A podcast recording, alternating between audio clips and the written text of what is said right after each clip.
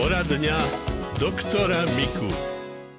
Milí poslucháči, máte naladené rádio Lumen, počúvate poradňu doktora Miku. Dnes je opäť našim hostom všeobecný lekár Karol Mika z Banskej Bystrice a budeme sa venovať otázkam, ktoré ste nám posielali do štúdia, ktoré môžete posielať aj počas dnešného dňa. Dobrý deň, pán doktor. Veľmi pekne vás prosím o radu.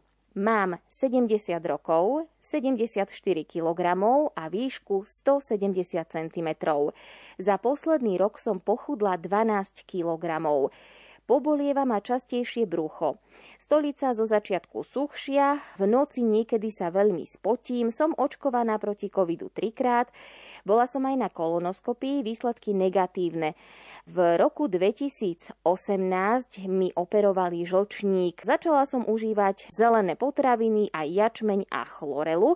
Keď idem spať, tak grgám, v noci sa zobudím tiež, skrátka všetko odgrgám, čo zjem, aj keď sa napijem vody, Ďakujem pekne za radu poslucháčka Anna. Takže pani Anna by asi chcela vedieť, čo môže byť príčinou, že tak veľmi pochudla a že má teda problémy, bolí ju brucho a často grgá, keď ide spať. Tak čo by to mohlo spôsobovať, pán doktor? Výška váha vyzerá byť v norme. Tak keď sa zmení životospráva a najmä výživa, tak e, pochudnutie je celkom fyziologická vec, lebo povedzme je aj nižší výdavok kalórií, tak pacient menej zje. Keď aj by nezjedol inú potravu, ale menej zje toho, čo zjedol. A najmä, ak bolo vyšetrené črevo, a to už bolo hrubé črevo, keby no, bolesti brucha, to je také dosť široké, či ju to bolí tesne pod rebrami hore, alebo to boli v strede, lebo to, tam môže byť aj napríklad e, vetry zvýšené a podobne. Jednoducho môže toho byť veľa. V každom prípade je dôležité sledovať stolicu, či nie je v nej krv. Prípadne spraviť aj okultné krvácanie. To je také, že síce nevidno nič, ale my keď vezmeme vzorku stolice, tak sa tam e, zistí, že je to krvé. Potom by si bolo treba e, znovu vyšetrovať, že či je to nejaký políp, ktorý sa dá eliminovať aj laserovým ošetrením alebo inou metódou termálnou. No ale to je vlastne už aj tým ošetrené, že to hrubé črevo bolo vyšetrené, lebo, lebo tá porucha len v tenkom čreve, to býva oveľa zriedkavejšie ako v hrubom, hrubom čreve, ktoré je, tak by som povedal, stále na odstrele, najmä u ľudí, ktoré majú k tomu sklony. Tam by mala dodržiavať príjem bielkovín. Lebo aj keď čo do množstva je toho menej, ale treba kvalitné bielkoviny. No, kvalitná bielkovina je aj mlieko, kyslé mlieko, jogurt, zakysanka, biokys, aj tieto kyslomliečné produkty v najširšej škále, ale môže to byť aj tvarok napríklad a tú obdobu koncentrovanej mliečnej bielkoviny, tzv. grecký jogurt. Tam je koncentrovaná tá bielkovina a okrem toho tam dostaneme aj tie správne baktérie. Takže síce to by nejakú váhu nezvýšilo a nakoniec ona má ideálne proporcie, hmotnosť a výšku, takže nie je ani treba, aby stučnila, ale je treba, aby, aby nestratila to, čo má. Ale pre istotu tú hmotnosť treba kontrolovať.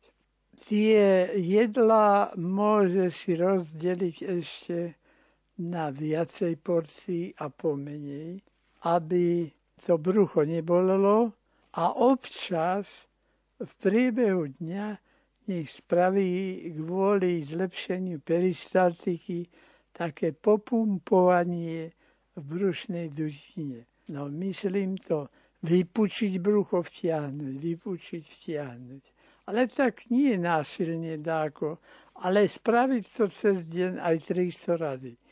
Tým sa iniciuje poput k lepšiemu pohybu v čreve a je to potom prospešné pre celé trávenie. Čo sa týka toho grgania, môže to spôsobovať napríklad hltavé jedenie, alebo čo spôsobuje, keď človek no, potom, ako si ľahne, často grgá? Áno. To grganie je veľmi bežná vec a skôr je to výhoda, keď človek vie grgať, lebo robíme tzv. aerofágiu. Čiže malý hľad potravy a veľký hľad k tomu vzduchu. Ten vzduch nám tam neškodí. Len potom máme naduté brucho a ten vzduch človeku, ktorý vie grgať, sa to vygrgá a je to v poriadku. Tomu, kto grgať nevie, tomu sa to vstrebáva a ten vzduch sa mu vydýcha cez vlastné pľúca. No ale to grganie je taký najjednoduchší pre organizmus spôsob, ako sa toho prebytočného vzduchu zbaviť. Ten vzduch, keď sa nevygrgá, tak odchádza to aj vetrami, ale tie vetry sú bez nejakého zápachu.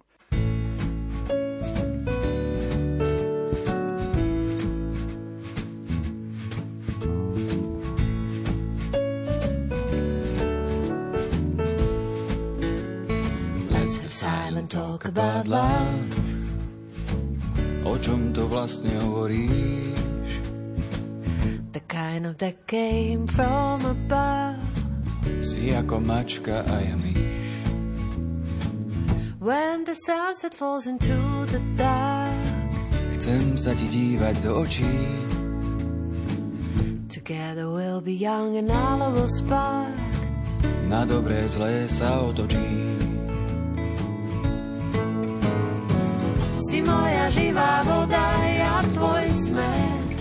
Niekedy možno stačí nemyslieť.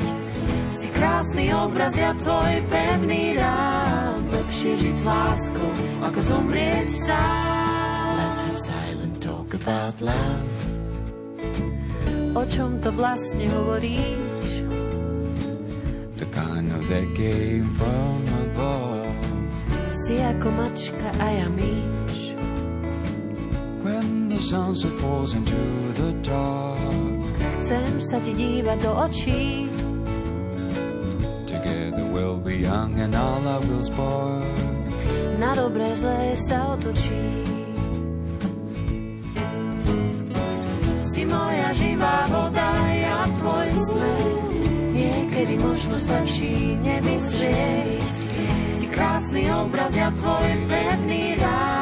Lepšie žiť s láskou, ako zomrieť sám. Keď dvaja majú len jeden hlas a spolu hádžu iba jeden tieň, tak prišla láska, zastal čas na všetko iné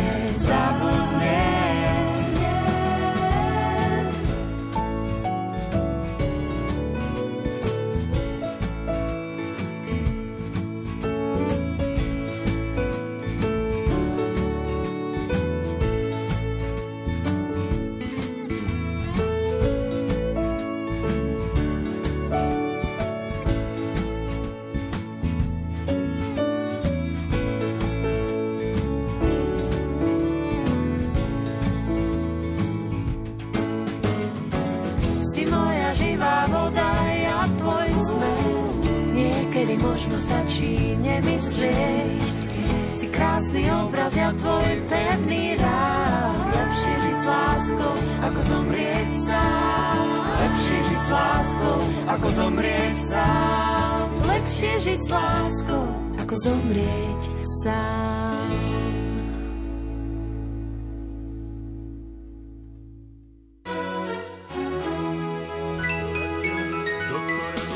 Poradňa doktora Miku. Počúvate poradňu doktora Miku so všeobecným lekárom Karolom Mikom sa venujeme vašim otázkam. Pán doktor, prosím o radu.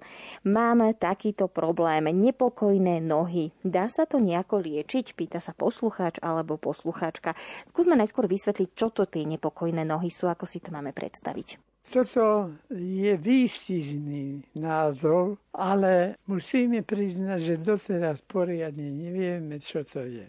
Je to zapríčené centrálnou nervovou sústavou a vlastne môžu za to tie koordinácie rôznych spojov v mozgu a v centrálnej nervovej sústave a dochádza k takému nutkaniu a takému pocitu, že musím tie nohy preložiť a, a dať ich takto a nie takto. No, vyzerá to ako taká neuróza skôr, a možno by sme to aj tak mohli pomenovať. A samé o seba by to nebola choroba, ale keď je to o polnoci, vtedy, keď človek má spať a teraz zrazu sa zobudí a on potrebuje nohami robiť rozcvičku a to je nepríjemné.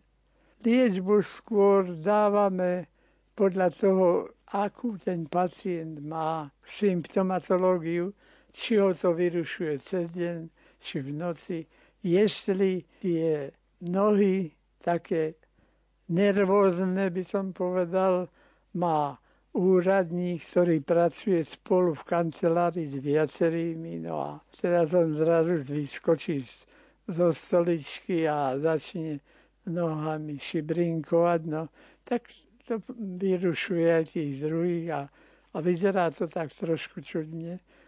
Ak ten človek robí sám, tak to v podstate nie je žiadna závada. Takže tu rozhodujú aj také sociálne pôsobenia tohto pohybu s tými nohami. Tým, že sa tie nohy pohybujú, samozrejme, nestane sa nič pacientovi, ale je to také nie veľmi žiadúce. No. Je aj taká druhá vec, že Napríklad, e, ja keď idem do banky alebo už niekde, kde tie zamestnanky nepoznám a ak je taký úkon, ktorý musí tá žena vstať a ísť prekopírovať na druhý koniec miestnosti, tak vlastne ona je rada. Pre ženu najnevhodnejšie zamestnanie je meravo sedieť na jednom mieste a nepohybovať sa. A tam každý pohyb tej ženy je fyziologicky potrebný. Takže nemáme o toto ukracovať žiadnu ženu a ako chorobnosť týchto žien úradníčok je napríklad v niektorých prípadoch oveľa vyššia ako tých robotníčok, čo sú pri bežiacom páse, alebo, alebo sa proste hýbu. Takže ženu znehybnieť a robíme jej zle. Aj takto nám dnes poradil všeobecný lekár Karol Miko ak máte vaše otázky, tak nám ich posielajte SMS-kami na čísla 0911 913 933 alebo 0908 677 665 e-mailová adresa lumen zavináč lumen.sk alebo nám pošlite list s otázkou na adresu Rádio Lumen, kapitulská 2 97401 Banská Bystrica.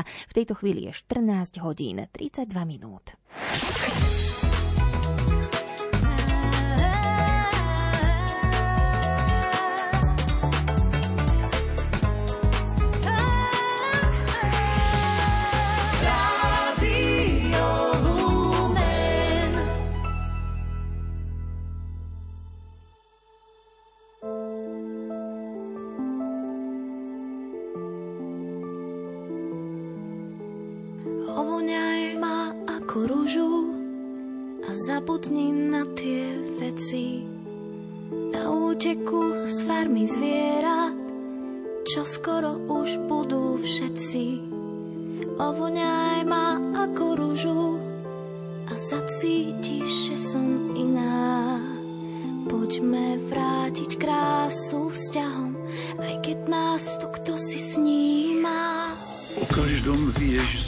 Všetko, svet je plný kamier tajných.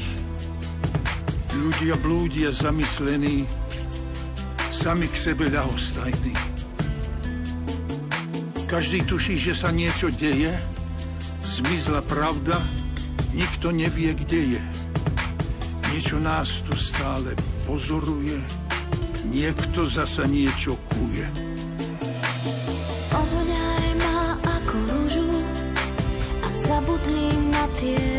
Veci. Na úteku z farmy zviera, čo skoro už budú všetci. Ovoňaj ma ako rúžu a zacítiš, že som iná. Poďme vrátiť krásu vzťahom, aj keď nás tu kto si sníma. Chceli by sme žiť v lepšom svete, ale ten sa kam si vzdialil. Stále menej šťastných ľudí, stále menej šťastných tvárí. Voľak to nás všetkých tlačí k stene. Povedz, kde sa zajtra ocitneme?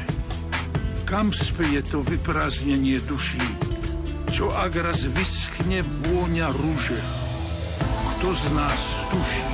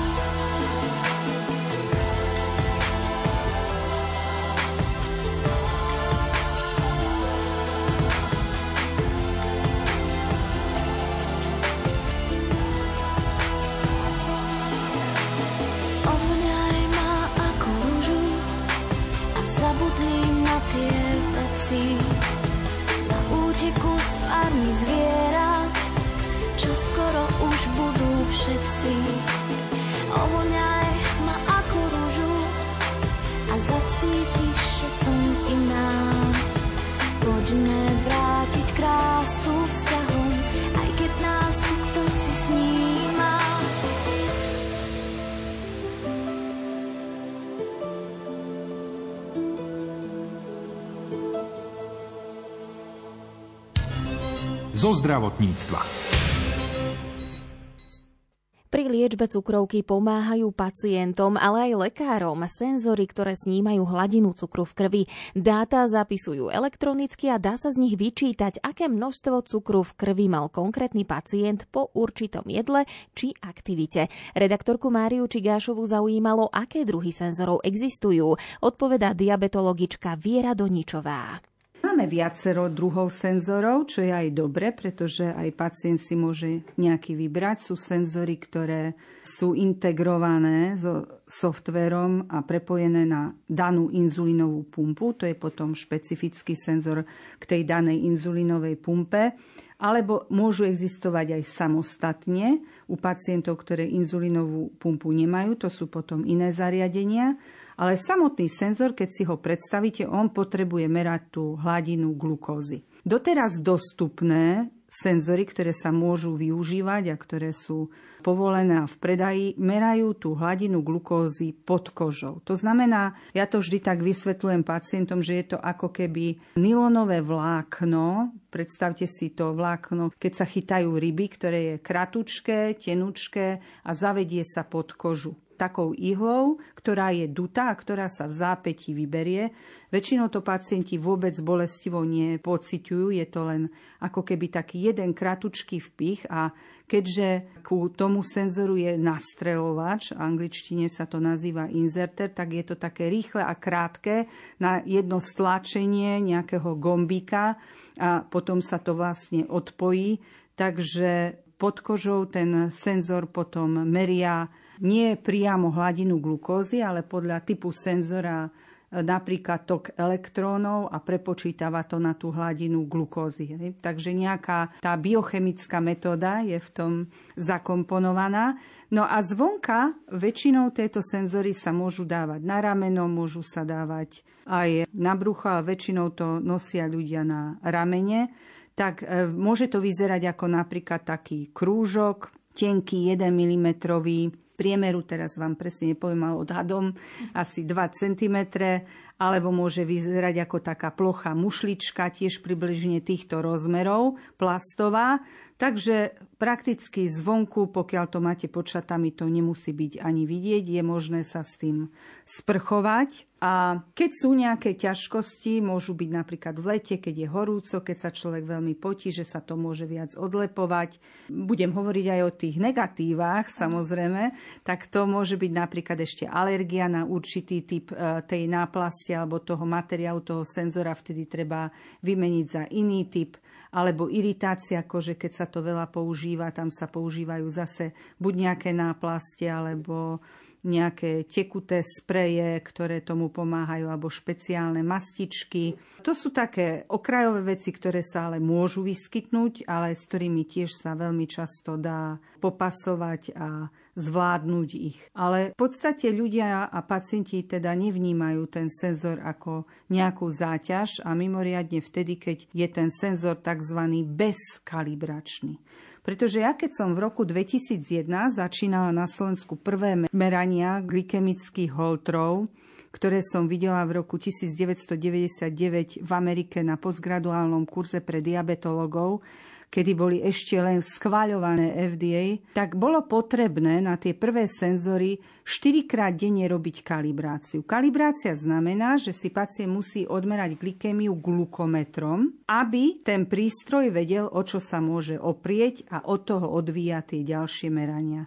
Dnes už máme senzorové technológie, ktoré vyžadujú jednu, dve kalibrácie denne a všetok vývoj smeruje k tomu, že sú tieto senzorové technológie úplne bezkalibračné. To znamená, pacient si vôbec nemusí pichať do prsta obrovské oslobodenie od tých vpichov a dokonca presnosť tých technológií dosahuje presnosť glukometrov až takých, ktoré sú veľmi presné a niektoré senzorové technológie boli schválené oficiálnymi organizáciami, že môžu byť na tzv. non-adjuvantné použitie. To znamená, že vy sa môžete tou hodnotou z toho glukózového senzora riadiť, ako keby bola úplne presná a teda môžete podľa nej upravovať dávky inzulínu bez toho, aby ste tú hodnotu zo senzora, ktorú môžete vidieť na obrazovke čítačky alebo na obrazovke svojho mobilného telefónu potrebovali skontrolovať glukometrom. Lebo každý prístroj treba zvládnuť aj jeho prípadné chybovosti a treba to vedieť prefiltrovať. Takže v minulosti to bolo tak, že pri každej technológii bolo potrebné, keď ste videli vysokú alebo nízku glykémiu, nesedelo vám to na príznaky, preveriť tú glykémiu glukometrom a až potom upraviť tú dávku inzulínu. A dnes tá presnosť tých technológií ide do veľmi vysokých stupňov, by som povedala, ale tiež treba vedieť s tými technológiami robiť a vedieť ich aj pacienta naučiť, aj vyhodnocovať a aj využívať. Prax.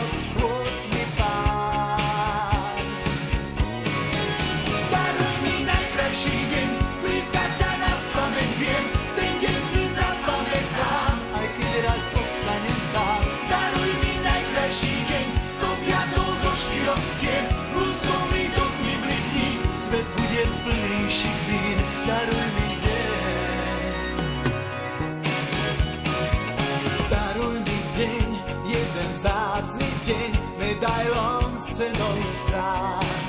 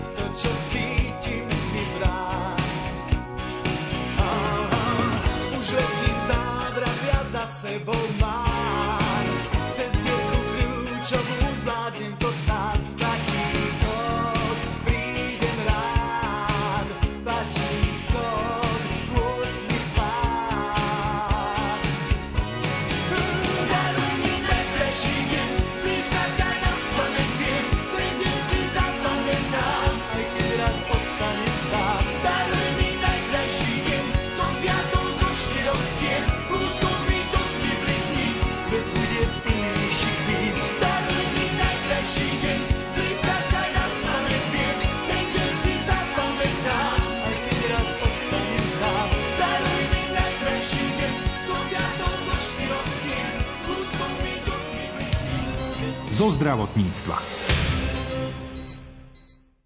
Lekárka Jana Boboková z Onkologického ústavu svätej Alžbety v Bratislave je špecialistkou v klinickej onkológii a má aj licenciu v špecializovanom odbore paliatívna medicína.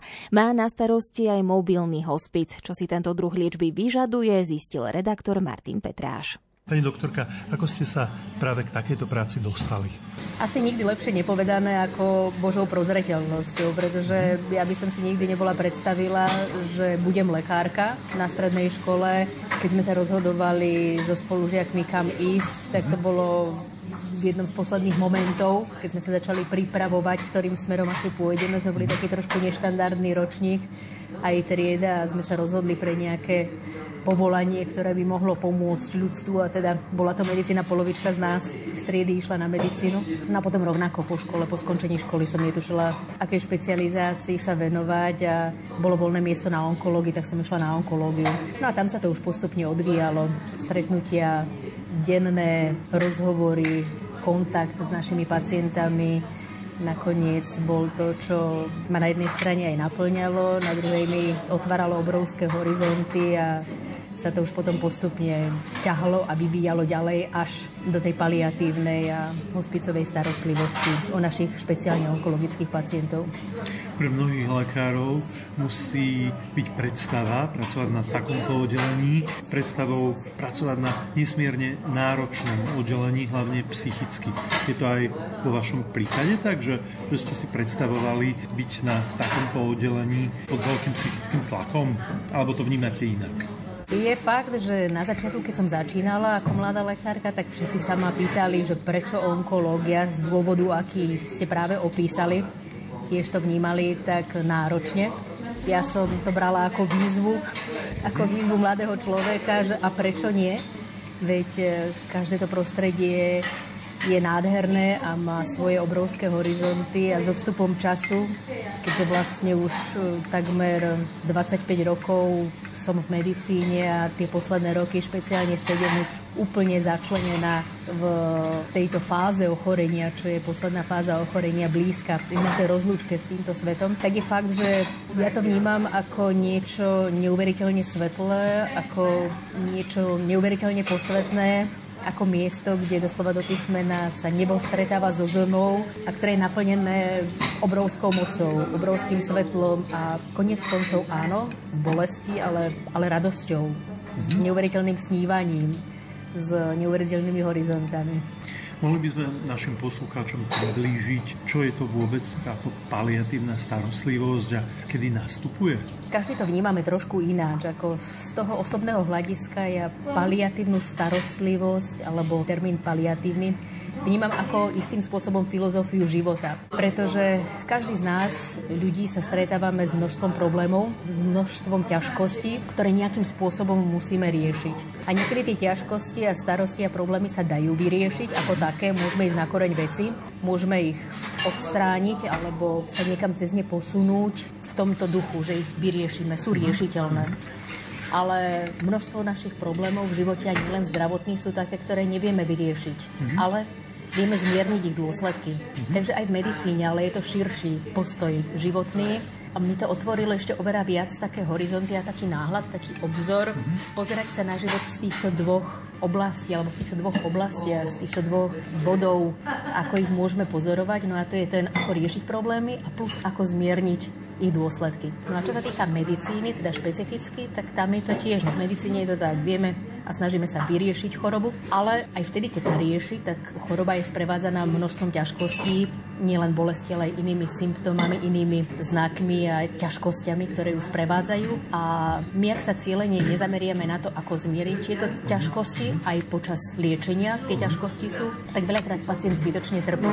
Takže paliatívna starostlivosť sa zameriava na to vnímať utrpenie človeka a snažiť sa ho zmierniť. Vnímať kvalitu života človeka a snažiť sa ju pozdvihnúť na čo najvyššiu.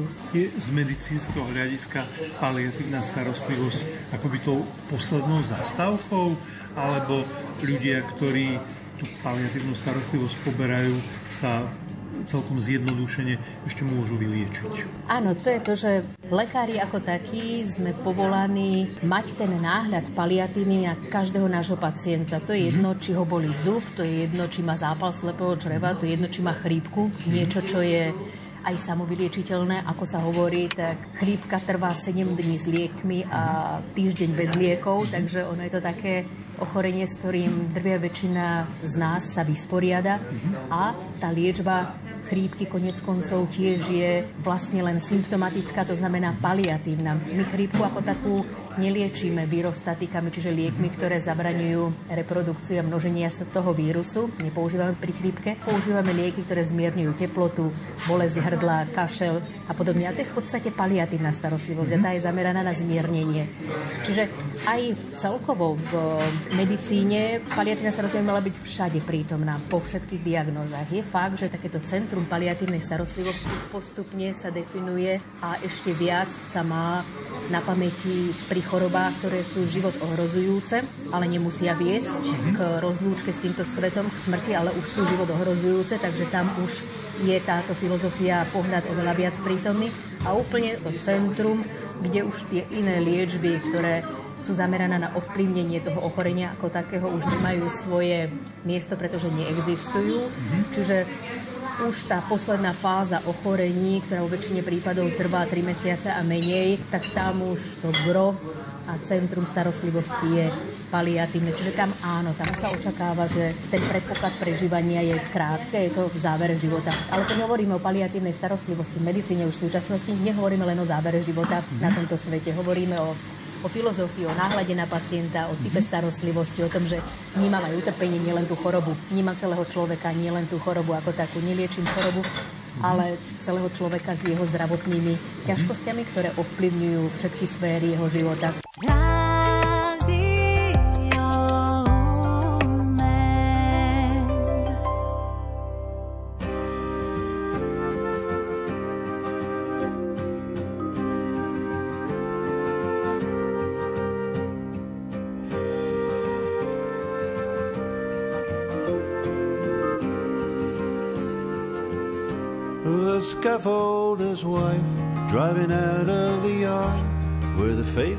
As hard as a scaffolder's bar. When she goes into town, she might take the top down on the car. The quick little steps in the stiletto boots and the hair with the roots. She comes in as a rule to get the nails done and the tan for the sun when the kids are in school. Don't begrudge her the mark, it's been nothing but a word in a hard life, losing her looks over company books, the scaffolder's wife.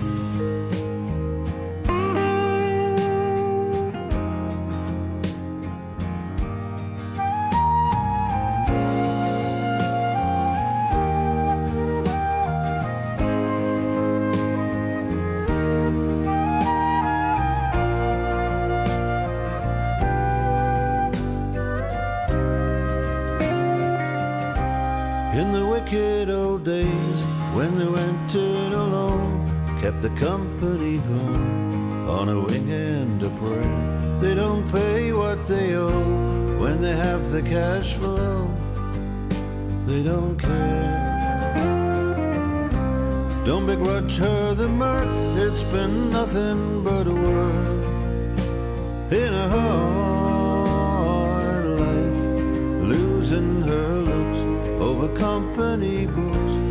The scaffold is where.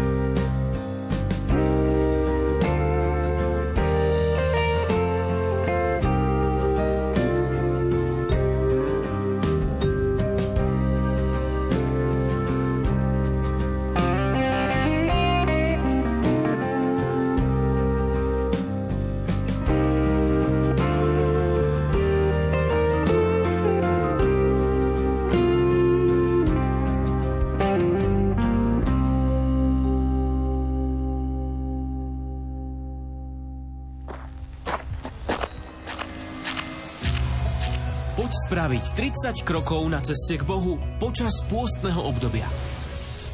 Volám sa Jan Krupa. Som riaditeľom neziskovej organizácie pre Lumen. Slovami cirkevných otcov by som ťa chcel povzbudiť k väčšej miere dávania almužien počas pôstu. Svetý Augustín povedal, almužna je pečaťou lásky. Nie len, že láska neexistuje bez almužny, ale ani almužna neexistuje bez lásky. 30 krokov na ceste k Bohu. 30 rokov Rádia Lumen. Kráčajme spoločne v pôsnom období.